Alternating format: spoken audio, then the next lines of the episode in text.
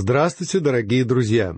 Сегодня мы с вами продолжим начатое в прошлой лекции изучение второго послания апостола Иоанна. Как мы уже выяснили в прошлый раз, содержание этого второго послания является крайне важным для обретения правильного понимания того, что апостол говорит нам в своем первом послании. Фактически это послание дает нам сбалансированный взгляд на первое послание Иоанна. В этом произведении апостол рассказывает своим читателям о двух, если можно так выразиться, полюсах христианской жизни — об истине и о любви. Наша современная концепция любви, когда любовь якобы должна изливаться повсюду, а также что мы якобы должны любить всех, кто появляется на нашем пути, просто отсутствует в Слове Бога. Когда апостол Иоанн говорит здесь о любви, он говорит совершенно ясно, что имеется в виду любовь, проявляемая в рамках семьи Бога. Кстати сказать, мы должны быть весьма осторожны с этой концепцией. Потому что многие люди истолковывают это греческое слово «агапы» — «любовь» не иначе, как физическую сторону взаимоотношений противоположных полов. Как-то я получил телефонный звонок от одной женщины, которая пришла к Господу посредством нашего радиослужения. В разговоре она сказала мне, «Пастор, я хочу, чтобы вы знали, что я люблю вас». Тут она внезапно осеклась и сразу же добавила, «Вы, конечно, понимаете, что я не имею в виду любовь мужчины и женщины. Я лишь хочу сказать, что благодаря вам я сумела прийти к Господу, и за это я люблю вас как истинного брата». Я прекрасно понял, что именно она хотела сказать. И я полагаю, что именно такую любовь подразумевает здесь апостол Иоанн. Я думаю, что для многих церквей, которые создали себе твердую репутацию фундаментальных и консервативных общин, сейчас наступило самое подходящее время, чтобы начать проявлять любовь между братьями и сестрами. Я бы хотел сказать, что я нуждаюсь в этом в моей собственной жизни. И я уверен, что вы в вашей жизни также нуждаетесь в большем количестве любви. Эта любовь в рамках семьи Бога должна проявляться сегодня в церкви. Однако не нужно путать такую любовь с сентиментальным сисюканьем, и в этом послании апостол Иоанн дает ответ на этот вопрос. Когда истинная любовь вступает в противоречие друг с другом, что из этих двух должно иметь первоочередную важность и главенствующую роль? Чему? Истине или же любви надлежит отдавать приоритет, когда они взаимно исключают друг друга? Если мы найдем ответ на эти вопросы, мы получим ясность относительно наших взаимоотношений с лжеучителями, то есть с теми людьми, которые отрицают божественность Христа.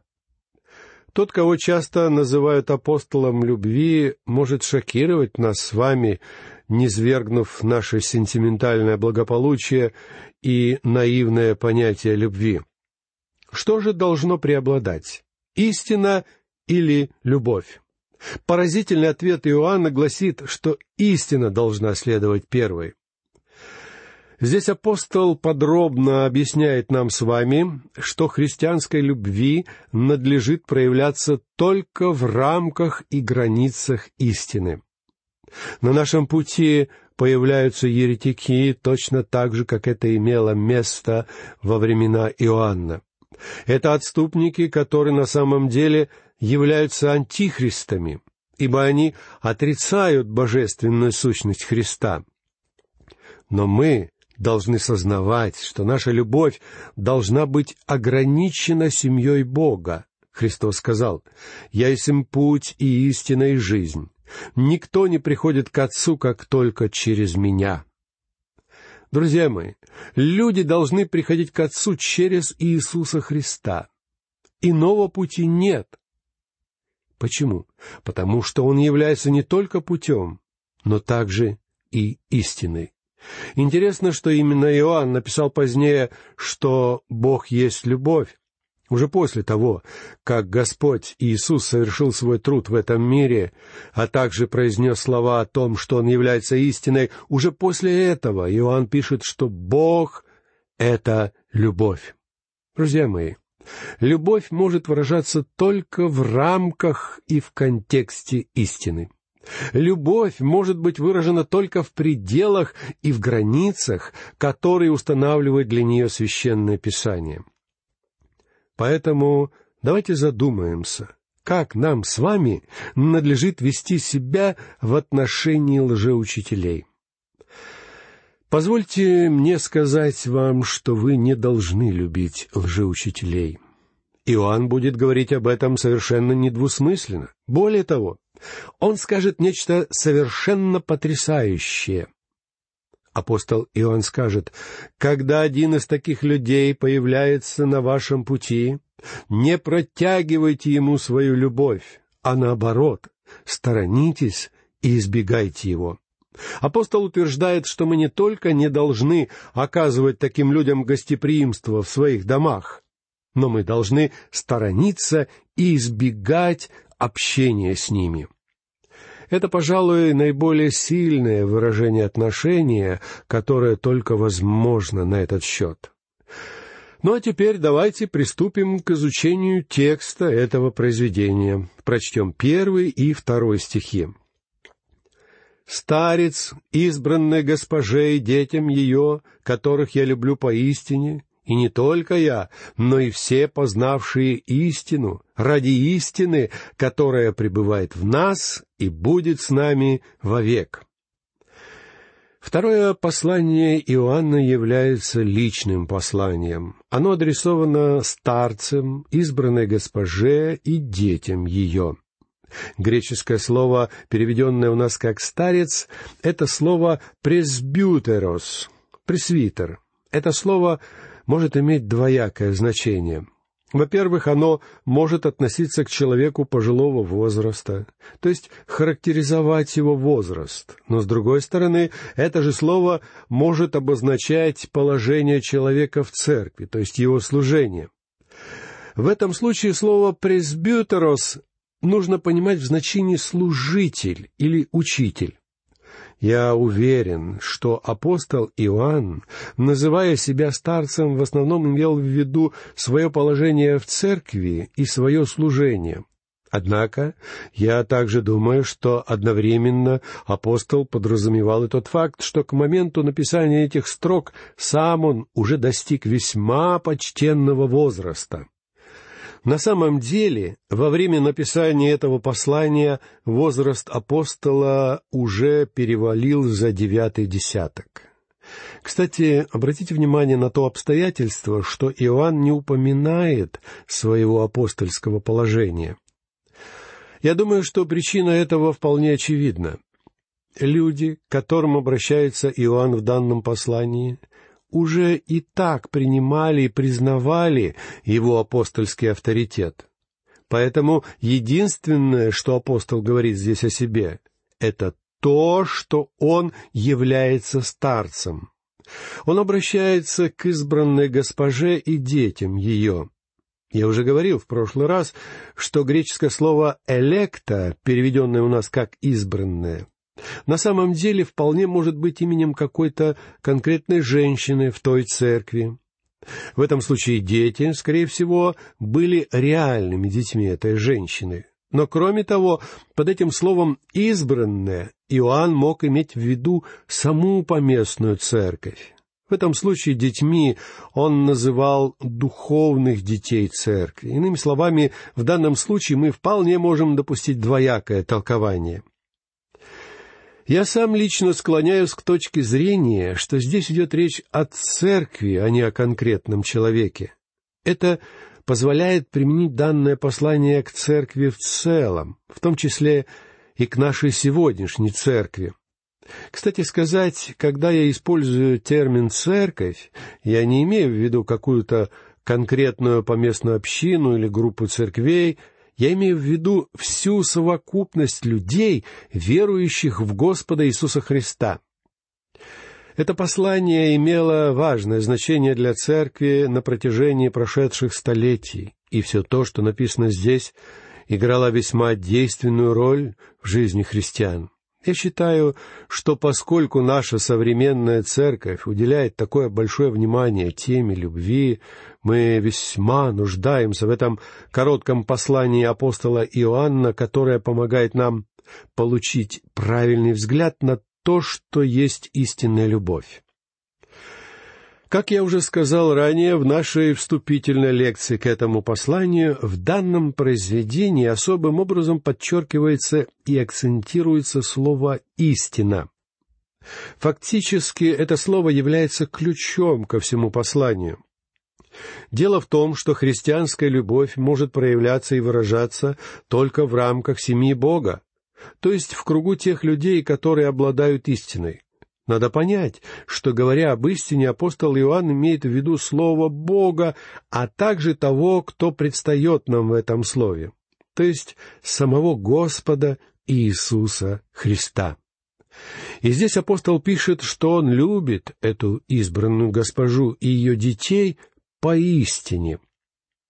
Однако буквальный перевод этих слов может также звучать так «которых я люблю воистину». Иными словами, апостол говорит здесь две вещи. Во-первых, он утверждает, что объектом этой любви должен быть другой верующий во Христа человек, истинный верующий. Но с другой стороны, здесь идет речь о подлинной истинной любви, когда выражение этой любви не является каким-то ханжеским пустословием или просто сотрясением воздуха. Именно о такой любви к избранной госпоже и говорит нам здесь апостол.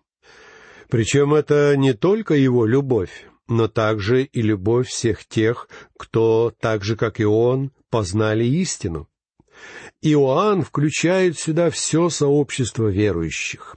Другие христиане также любили тех, к кому обращался в этом произведении апостол, будь то вся церковь или же это конкретная женщина и ее дети, за их выдающееся христианское свидетельство. Во втором стихе мы находим фразу «ради истины», которая выражает тему всего этого послания.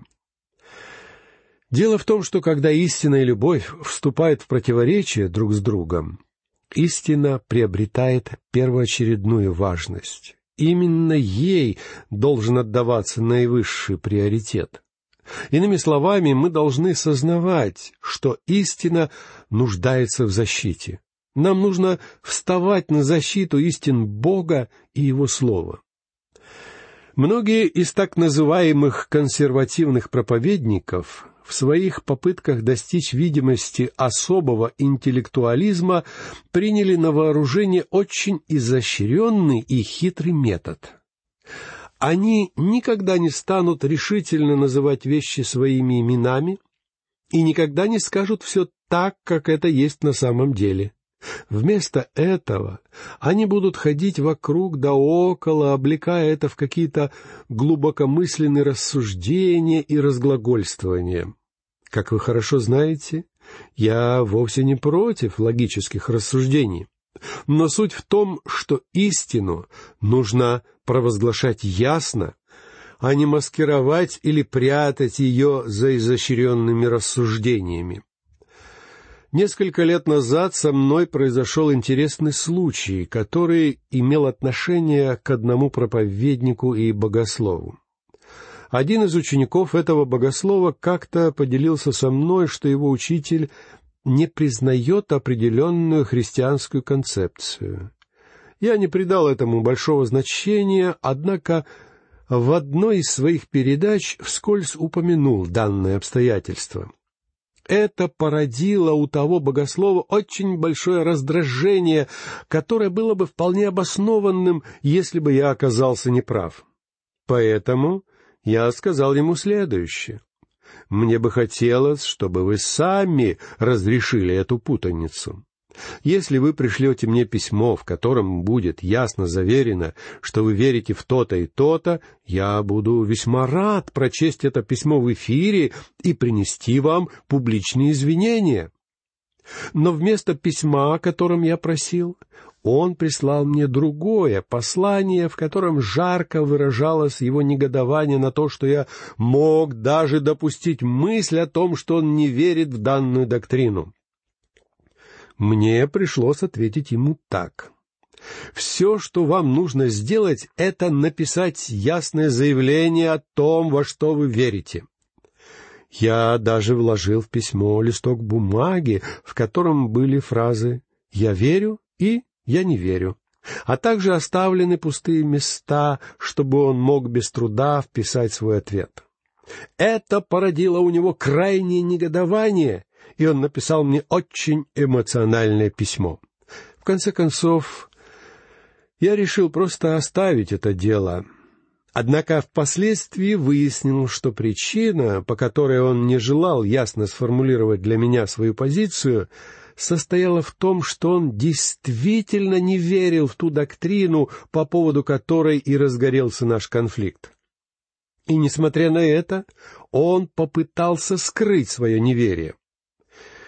Что касается меня, то я вовсе не собирался осуждать его и с уважением отнесся бы к его доктринальной позиции. Хотя эта позиция расходится с моей, я не стал бы считать его еретиком или отступником за то, что он думает подобным образом. Однако я не мог отнести с уважением к тому, каким методом он пользовался когда всеми силами старался скрыть, во что он действительно верит. Но апостол Иоанн был неутомимым защитником и глашатаем истины, которая пребывает в верующих и будет с ними вовек. Слава Богу, что мы, как христиане, имеем вечную истину, которая будет с нами вечно. Мы живем в такие дни, когда нельзя доверять никому. В наши дни вы не можете верить политикам, вы не можете верить профессорам в университетах, вы не можете верить ученым, и вы не можете верить военным. Поэтому так здорово иметь кого-то, кому мы можем верить. Нашего Господа Иисуса Христа, благодаря которому истина пребывает в нас. Обитающий внутри нас Святой Дух Божий делает все эти вещи реальными для нас. И эта истина будет с нами вовек, потому что она никогда не изменится, будучи неизменной и непреложной. Кто-то из моих знакомых выразил это следующим образом. «Всякая истина не нова, в то время как любая новизна далека от истины». Как и многие другие обобщения, это высказывание, конечно же, имеет некоторые ограничения, исключения. Однако, как правило, оно вполне справедливо. В третьем стихе Иоанн использует приветствие, которое несколько отличается от типичных приветствий, используемых апостолом Павлом, Петром и Иаковом, и даже от его собственных приветствий. В отличие от других новозаветных авторов, апостол Иоанн использует в своем приветствии слово «милость». «Да будет с вами благодать милость, мир от Бога Отца и от Господа Иисуса Христа, Сына Отчего, в истине и любви. В этих приветственных строках используются три слова, относительно которых у нас с вами должна быть полная ясность и однозначность. Это слова «благодать», «милость» и «мир», они различаются между собой, не имея, по сути дела, существенных отличий. Я имею в виду тот факт, что они все применимы к одному и тому же. Спрашивается, в чем же различие между любовью, милостью и благодатью Бога? Мы читаем в послании к Ефесинам во второй главе в четвертом и пятом стихах. Бог, богатый милостью и по своей великой любви, которую возлюбил нас и нас, мертвых по преступлениям, оживотворился Христом. Благодатью вы спасены. Друзья мои, это поистине удивительный отрывок священного писания, потому что он объединяет в себе все три аспекта Божьей сущности. Апостол Павел говорит, что Бог богат милостью, а также, что Он, будучи движим своей великой любовью к нам, спасает нас благодатью. Так что же такое любовь Бога? Мы сразу же должны вспомнить, что по своей сути Бог есть любовь. Прежде чем было сотворено что-то в этом мире, Бог уже являлся любовью. Кто-то спросит, на кого же была обращена эта любовь Бога в то время, когда ничего еще не существовало? На этот счет мы знаем, что Троица существовала уже тогда, а также мы знаем о любви, которая существует между Богом Отцом и Богом Сыном.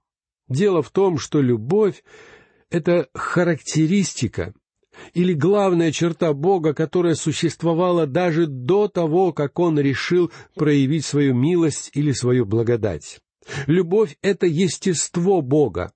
Это качество относится к числу тех, которые называются Его свойствами. Бог есть любовь, однако весьма интересно то, что любовь Бога никогда не спасала грешника. Любовь Бога побудила его пойти путем милости и благодати. Но в этом случае возникает вопрос, в чем же разница между милостью и благодатью? Ответ прост. Милость — это то, что Бог позаботился обеспечить для нужд грешного человека. Бог богат милостью. Почему Он богат милостью? Потому что Он есть любовь. И поскольку Бог есть любовь, Он позаботился о нуждах греховного человека посредством своей милости. Однако не милость спасала человека, его спасла благодать. Благодать — это то качество в Боге, которое могло свободно действовать, чтобы спасти грешника, потому что все требования святости Бога были удовлетворены на кресте. И сегодня Бог имеет право действовать по своей благодати. Слава Ему за это, дорогие мои, и на этом я прощаюсь с вами. Всего вам доброго, до новых встреч.